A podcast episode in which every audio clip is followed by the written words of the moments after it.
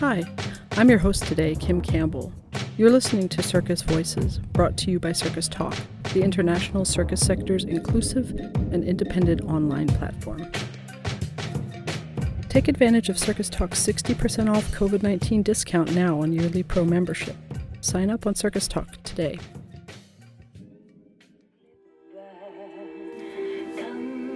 Saw the company Casus performing actually at the Chicago Contemporary Circus Festival back in 2015, their very first show, Knee Deep.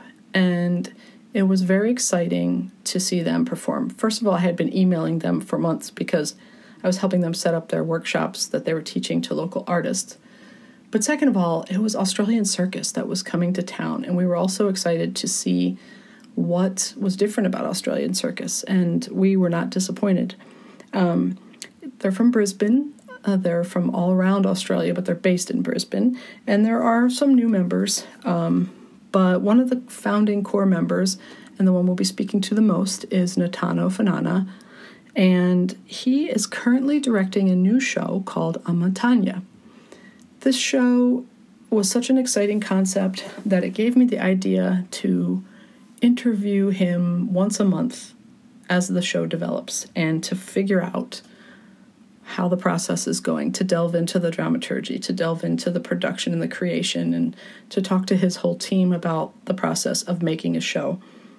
Um, it'll be especially interesting because Natano is very forthcoming and very frank about his experiences in the circus world and about his desire to make it racially equitable to artists and to and for artists from um, indigenous backgrounds to have opportunities to show their art through circus, and he fosters that. Circus to Natano and to Casus is a very personal way to express yourself and also a political way to express yourself. Um, and I think they do a really good job of not making it too heavy handed, but having these personal stories and this uh, cultural richness of their lives and their upbringings sort of show up in the in the productions themselves. And especially with amatanga it's going to be very interesting. They do focus um, in their previous shows on lgbtq uh, experiences on gender on identity and on race. And they have a very diverse cast of artists. It's going to be my editor's choice pick of 2020 delving into these topics with them and i'm pretty excited about it let's let's listen in I wanted to ask you a little bit about if you want to introduce yourself and talk about mm, sure. about the beginning of Casus, about your beginnings, where you're from, etc. Sure. Um, let's go in order. Okay, so um, my name is uh, Seo Manufangai, Fiu Natano Etimani Ativalu Tokmatangi Fatnana. Um, just I guess it's helpful for people to know my actual birth name is Natano. Mm-hmm. Uh, Sel Manufungai and Few are my title names, so they're chief names um, that I've been gifted uh, throughout my life. Um, I I hail from the little island of Fangam, uh, sorry, the little village Fangamalo in the island of Savaii in Samoa. That is where my people are from. I was born and raised in Aotearoa, otherwise known as New Zealand, and I came over to Australia, um, uh, where I was also raised and schooled, and then started my careers in um, on um, Yagara and Turrbal land, uh, otherwise Brisbane, ah. and oh, Brisbane's name is Meanjin, actually. Uh, yeah uh, I, I, I look. To be honest, I, I wasn't really interested in the arts, uh, other than it being something that I would only be affected by it if it was cultural. So I was happy just to, you know, I learnt my songs as a child and dances as a child, like Pacifica, um, Polynesian, so Samoa, Tahitian, mm. New Zealand Maori, Cook Islander, Hawaii. Those all the dances that I sort of learnt with my family. Other than that, anyone who sort of in the performance world was my younger brother Fez, who's also a performer in, in our industry. And I was happy to be that person who sat on a seat and just watched it all. I did not care. Mm-hmm. All of, at least at least until I was 29, 30. I, I effectively did a community circus class in Sydney while I was working my full time job as a barista and working for a wholesale coffee company. And and then at 30, I, I did that thing. I ran away with the circus. Classic. I, I yeah, I um, I moved back to Brisbane from Sydney about a year and a half after doing my first community class, with no intentions of or, or foresight that I would be where I am today. I, I literally just was like, I just love this, Yeah.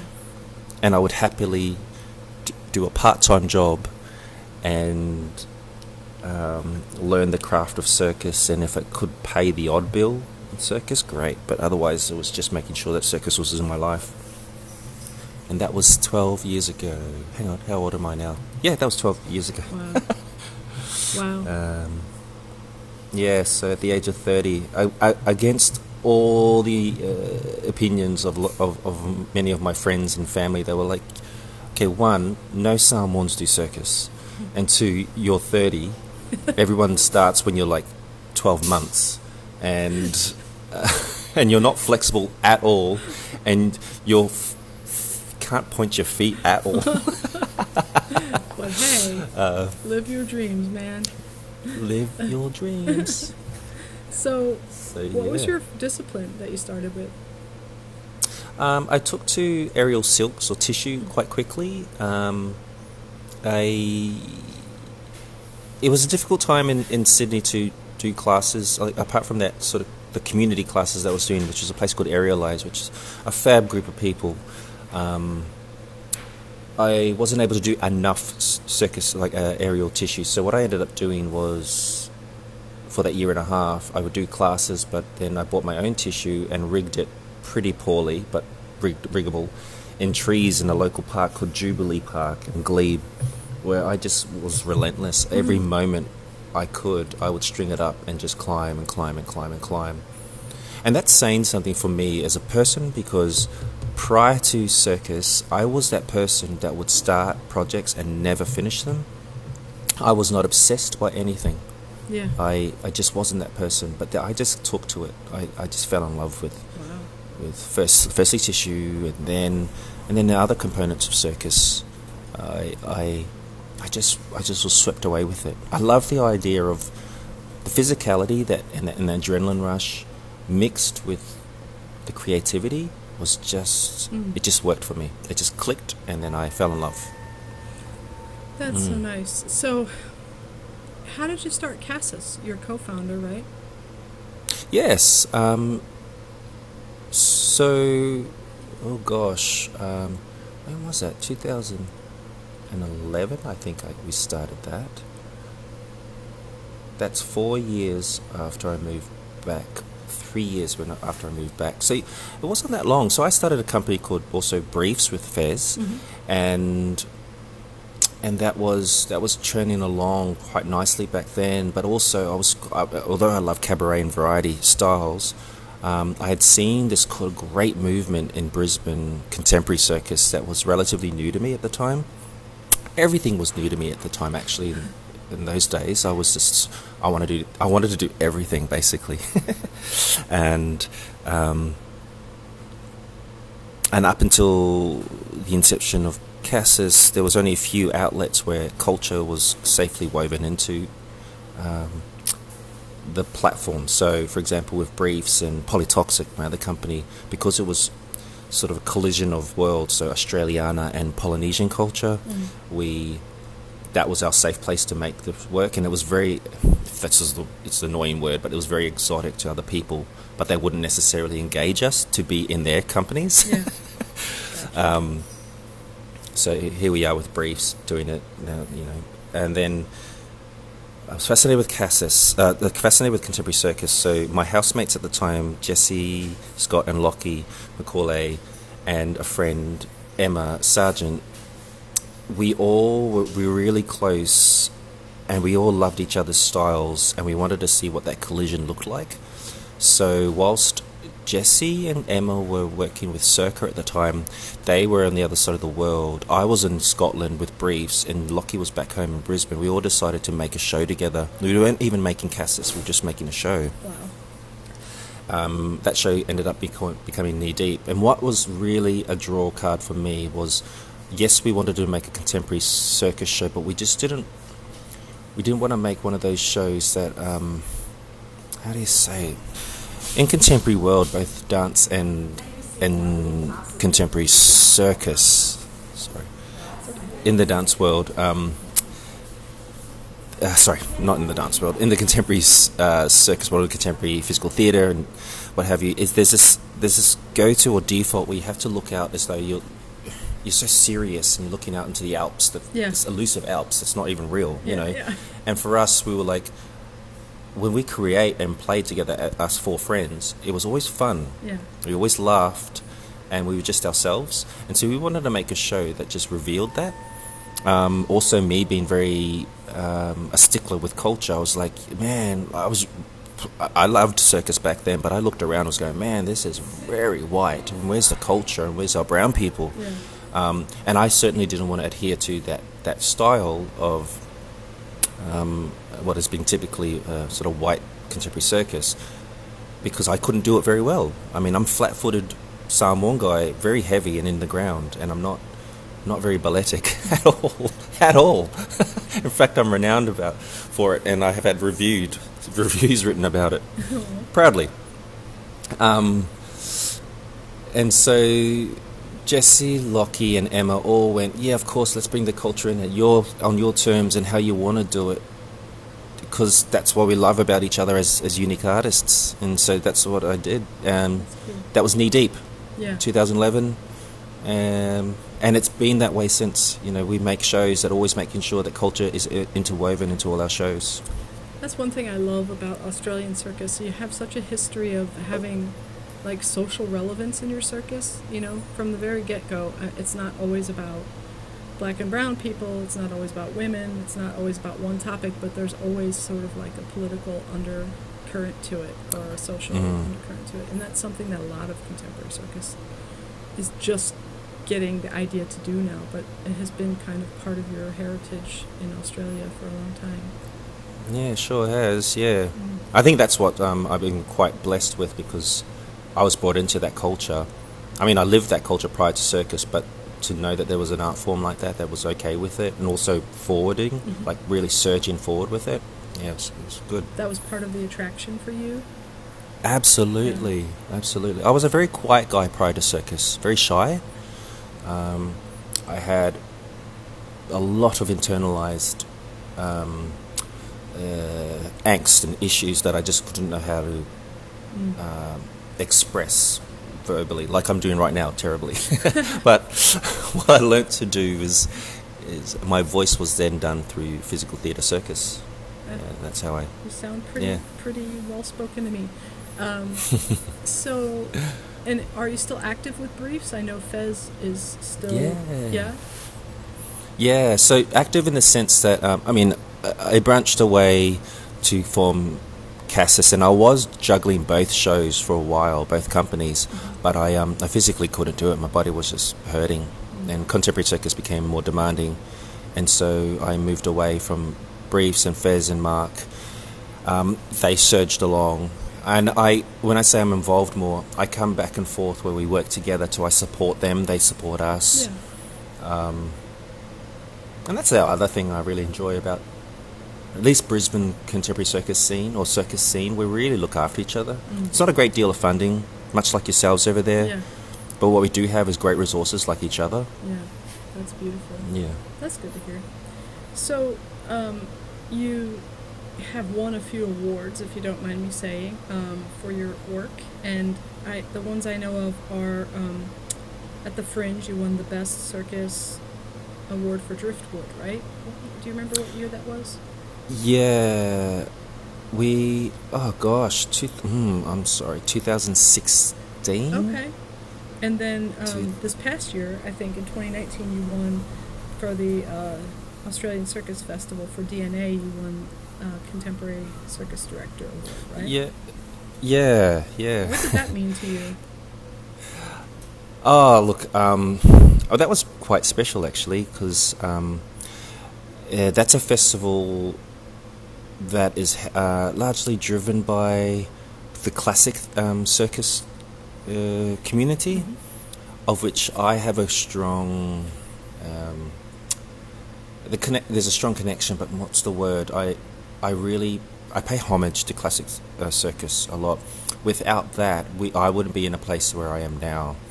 Yeah. Um, and so to have what I would, with respect, say old timers that acknowledge my, not only me as a director, but also our style of circus was really a, quite an honor. Yeah. Um, yeah, yeah, it's been quite a, yeah, it's been quite a, an exciting journey with with the acknowledgements that I'm getting now as a director. I did not, I did not see this. I, like I was saying before, I just wanted to have a voice Yeah. uh, as I as a person who struggles speaking about my thoughts and and my creativity, like talking about it, not so good, hmm but putting it down into a show and creating it that way, I'm okay. Uh, yeah, so it's it's been nice to be, be acknowledged for that. Yeah. It's interesting that you that you feel as if you struggle with your voice because I I've seen you call yourself a storyteller before, but it seems like your method of telling the story isn't necessarily through words; it's through movement and symbol. Mm. Yeah, a- and I don't know where or how that came about. I mean, as a kid, I was like I said, I was real shy. I um, struggled to use the words. Uh, though I would write a lot of poetry and I would draw lots of pictures and I would um, not necessarily dance or move like I do these days, but I, it was anything but words. And but it also makes sense. Like historically, with my people, we, Samoans, we sing for every occasion, we dance for every occasion, for every ceremony and practice. We've got a, a song and a dance. That's part of life, like. Yeah. That's And cool. so I guess once I was felt like I, I was competent with the metaphorical paintbrush, which is, you know, circus skill and the canvas being the stage, I I kind of got I don't know, I found this newfound confidence and um cool. and it made sense. All I can say is it makes sense. yeah, that's that's a whole lot easier. That's good. that makes sense. So um, now you have a new show that you're about to start. Have you started developing it yet? I can't remember if you started rehearsals. Yeah, we've actually got three new shows in development, but the one we're talking about now is the Amatanga, which in my language is initiation in Samoan. Mhm. Yeah, that, like I said, I touched on it earlier. It, it's been a sort of a work in progress, or at least in my black book of ideas for the last tw- uh, 10 years. Mhm. Um, in the very first brief show that I uh, made with Fez and Mark, it my piece in that show uh, showed a little video clipping because I recorded myself getting my tatau, my traditional pe'a, which is a, a, a, a passage to manhood back in the day, and it's a, it's a qu- uh, three quarters of your body's tattooed in the old method with like a, a chisel and and ham- like a rod, a hammer. So it's all tapped Wow. and it took me uh, 36 hours over 11 days. Um, same man that did my dad's tattoos did mine. Wow. Uh, so it's a very, you know, very uh, momentous occasion that I captured on camera, um, and I wanted to share it with the world, and I did that in briefs with my that video, short clip, and then I followed it with me just wearing very little, my dance support and a little bit of a loincloth to doing an aerial tissue piece Uh-huh. to uh, to the log drums, which is a very typical instrument we use in, in the Pacific. So, um, having that in mind, when I left Briefs, it was always quite a strong and influential piece in, my, in the back of my mind, and, I, and it felt like the start. And then fast forward ten years, I, I've been I've been thinking about it over these ten years, going, oh, I just really want to make it, I, I fatten that out, whether it's a solo show, it's about my journey, or or whether I find other artists Mhm. that are of culture that had ceremonial practices that we tap on, touched on as well.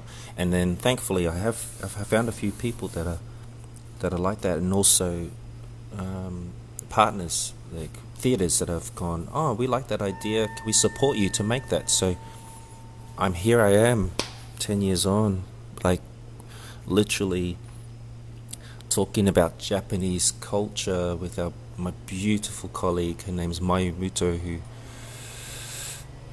discovering these amazing stories about hair and the significance of hair in her Japanese culture.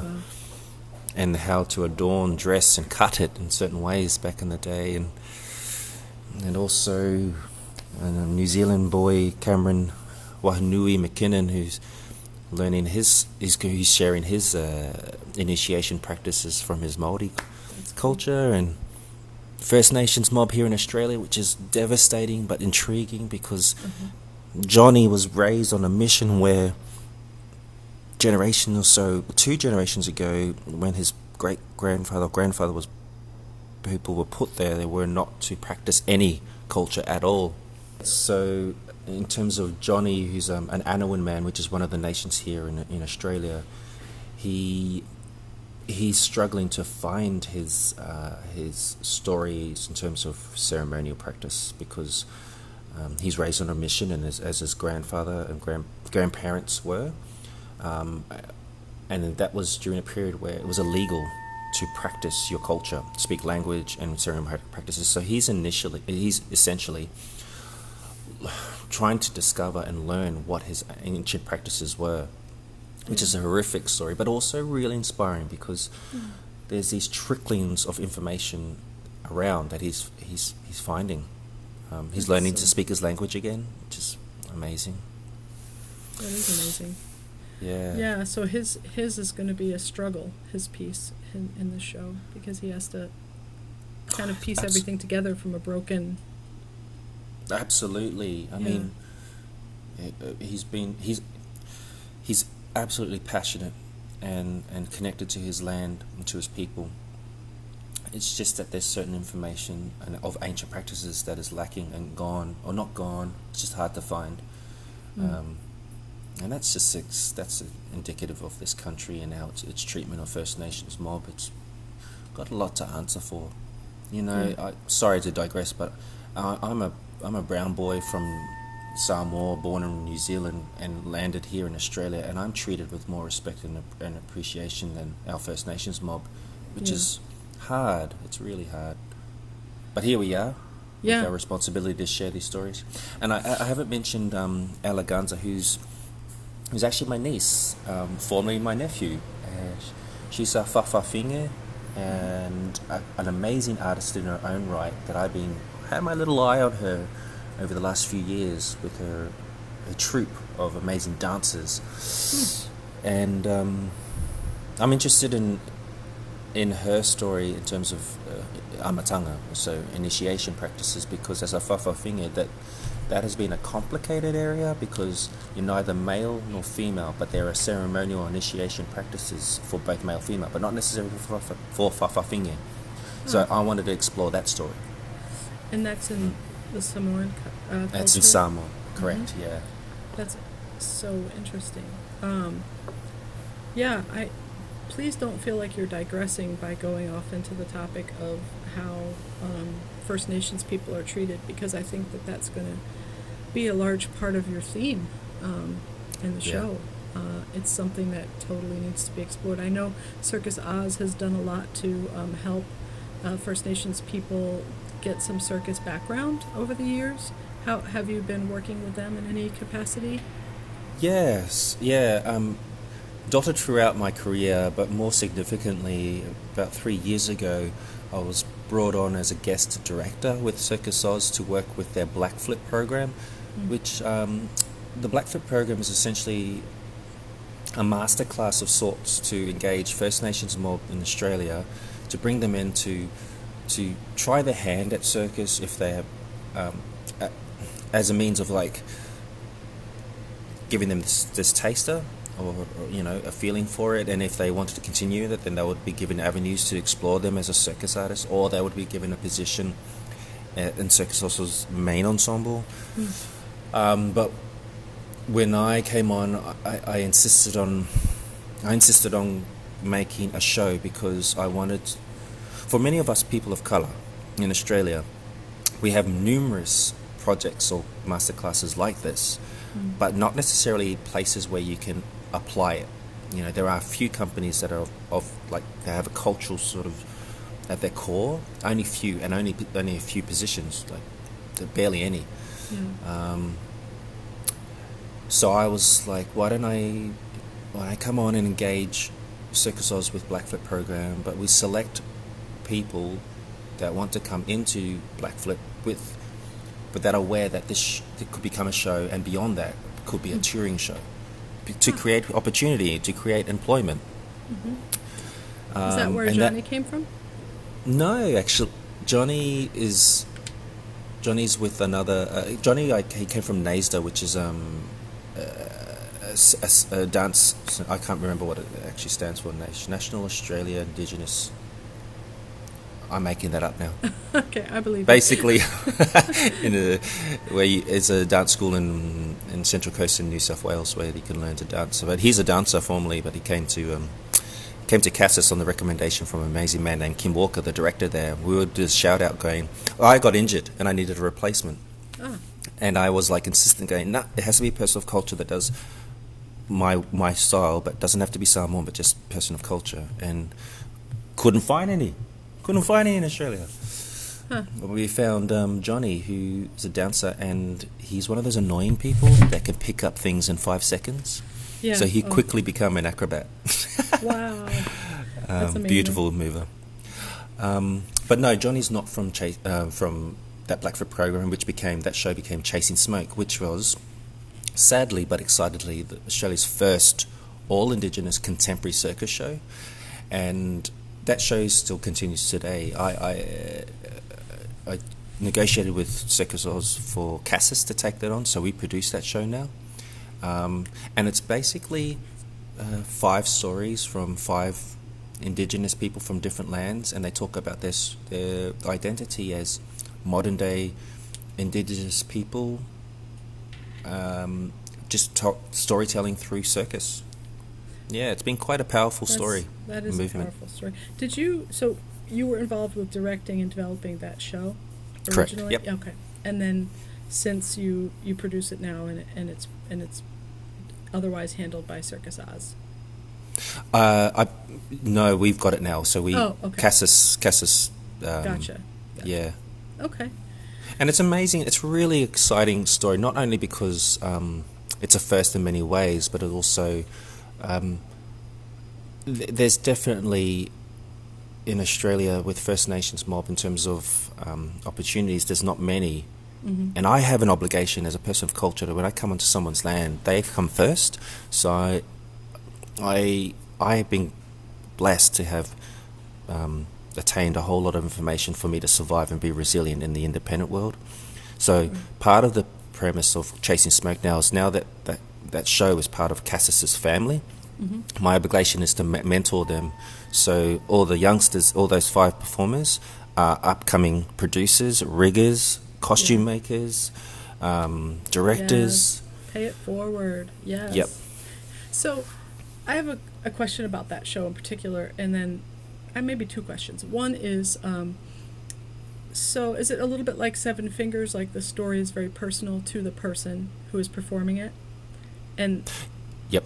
yeah, okay. So w- if that person decides to move on or retire, then you you would want to find somebody also from the First Nations background who would sort of do their act to tell their story, but that could fit into that model. Yeah, exactly. Mhm. So there's they um there is there is no ownership of any of the stories, both from Casus or anyone else. All the stories are owned by the artists, Mhm.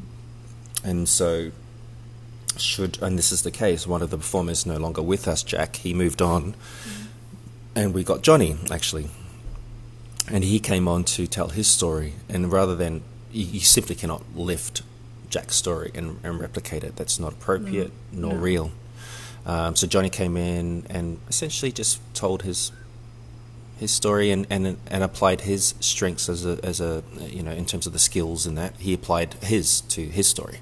Mhm. Um, and that's So- a premise that we have to stick to, just culturally inappropriate to replicate.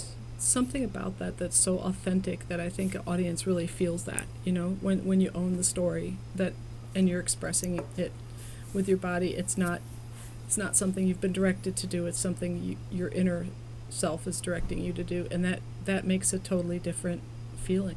I feel. Like. Yeah. yeah, yeah, absolutely. Yeah, and I think I think you you touched on it before. I really like Australia. Really responds to that.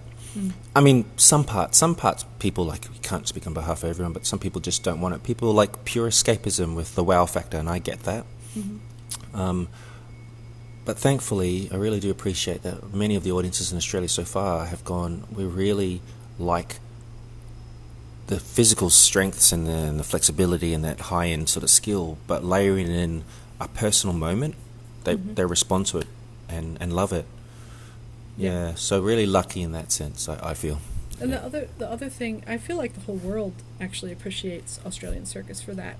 Um, and then that, besides that social relevance, also this layer of, and you've already hit on it when you described how you and your co-founders decided to start Casus. Like, let's do the thing, contemporary thing, but let's not make it so serious. I mean, it, yes, your topic is serious, but you also have moments of humor and the yeah. ability to like make fun of each other and yourselves, and it, and it mm. becomes sort of like a lighter. It's that the, the point is still heavy and gets across, but there's this moment of connection with the audience through humor that, you know, that you probably have seen a million times in cabaret. I mean, even Briefs does it. There, yeah. There's social relevance, but then there's this hilarious humor that just kind of like makes you so happy to be there. It's a great feeling. Yeah. yeah. Well, it's a, it's also a uh, I don't know if this is the right word for it, but it's also a tool, mm-hmm. or oh, uh, so long as I've known when when when when life gets tough, when we get hit, you know, the odd racist slur thrown at us, and that we've been taught taught. Uh, basically, we laugh it off Mm. Especially us islanders, man. We we just turn it around, and that's the way to survive. You just laugh about things. You make a joke of it. Mm. And I guess you get the power back It's a survival. by doing that. Yeah, yeah. survival thing. And so it was quite uh, normal for us, especially making briefs. It was a laugh. Like it's good therapy when you when you talk about heavy dis- heavy topics, mm-hmm.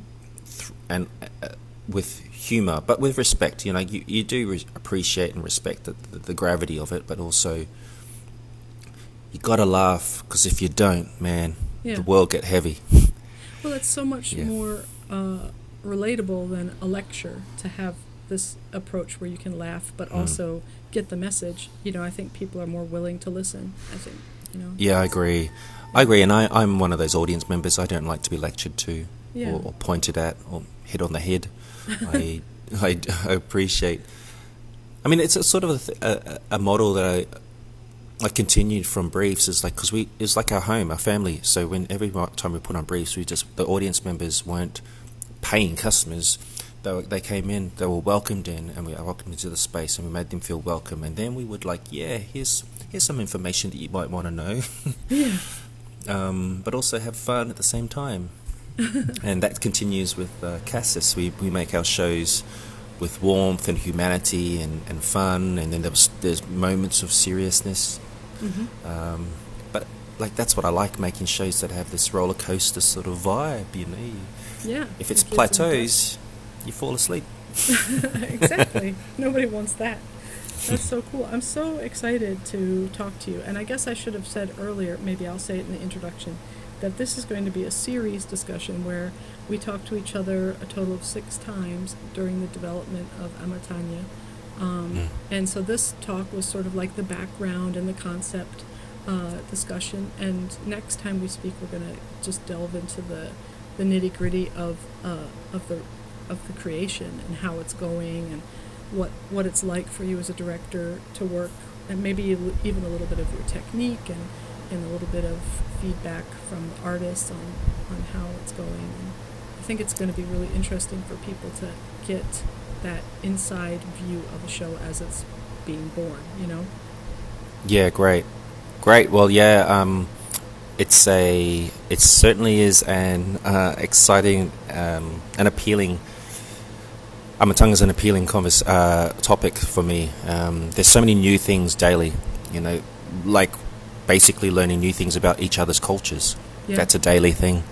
Um, and applying that to contemporary circus, an exciting topic because I'm like, oh, how do I do that whilst whilst uh, maintaining protocol and etiquette to and respect for that particular culture. Right. That sounds Yeah. challenging. Yeah. Yeah, But it know. Circus is like such a research, you know, circus artists are such researchers, right? Because your Mm. movement study is such an aspect of research. And then this show, on top of it, is very much research based because the individuals have to kind of delve deeper into their history and stuff. So that'll be like a double whammy. It is. It is a. It's a triple whammy for us, Casus Mob, anyway, because so prior to this show, we made DNA. So one of the that's one of seven shows or six shows we've made. Mm-hmm. Um, that was the longest sort of research that we gave to that show to DNA. But in saying that, that was significantly less than most companies that we're aware of in Australia. For example, we make on average our shows over three weeks, and that's it. We- As an independent company, we, we don't get any government funding, so that's Wow. all we can afford. Wow. And a lot of it is gifted from the artists to, um, and we put in our own savings to make these shows. That That's it. Oh, that's terrible. Whereas this show, because we've got partners like La Boite, which is a, uh, it's a, it's a great, it's so exciting that a, traditional theatre company has opened up its doors to a contemporary circus brown show. That Mhm. never happens. Yeah, yeah. Um, so we're artists in residence here, and this is the only way we could do this. And this is over a year, so we've got a year to make this show. That is unheard of in our in our little company. It's going to be mind blowing. Yeah, yeah. oh, I hope s- it's blowing my mind right now. That's great. So I guess I, it's about time we should probably wrap it up. But I just wanted to ask you one Mhm. uh, one question to sort of end on, and then maybe when we start next time we can revisit that question. And how does um, Amatanga connect to Casus's previous work, and how do you imagine it will differ? Um, it, Amatanga connects to our previous works with. Oh man, it's so similar yet so different. Um, we we get pulled into the contemporary circus world quite easily because um, okay, so we're very skill based and and our storytelling our narrative, if that exists in these shows, are, are subtle, but it's always there. We always have touch of humanity in ourselves in our each show. Um, uh, we i'm really uh, sorry I, i'm not getting the words out right but what i'm trying to say is uh, i am so lucky to have jesse and lockie uh, my fellow directors. We all all made a commitment to not stick to what the demands of our audience want. For example we could go out there and make all these sort of amazing acrobatic shows that that's just skill based but we're not interested in that. What we're interested in is telling our piece of ourselves. You know you and i is a story about jesse and lockie and their and two men. It's beautiful. and their and their love for each other. Yeah. And and yes there's acrobatics in there but there's also sincerity and realness there um, same with dna we talked tackled a bunch of you know political and, and social issues in that show so I guess what Amatanga is is talking about the realness, and this realness is real to us. And when I say us, I mean us people of culture. But there's a what I'm trying to do over time and through my work is that we're not too d- different to everyone else. Like we actually live amongst you, but y'all don't know about us. You know, Yeah. you know we practice our culture, our old ways daily Yeah. and it's on your doorstep and uh, and that's what I want to I want to bring people in to learn more about us people of culture and and also still share that amazing skill and and strength and fragility that we're renowned for.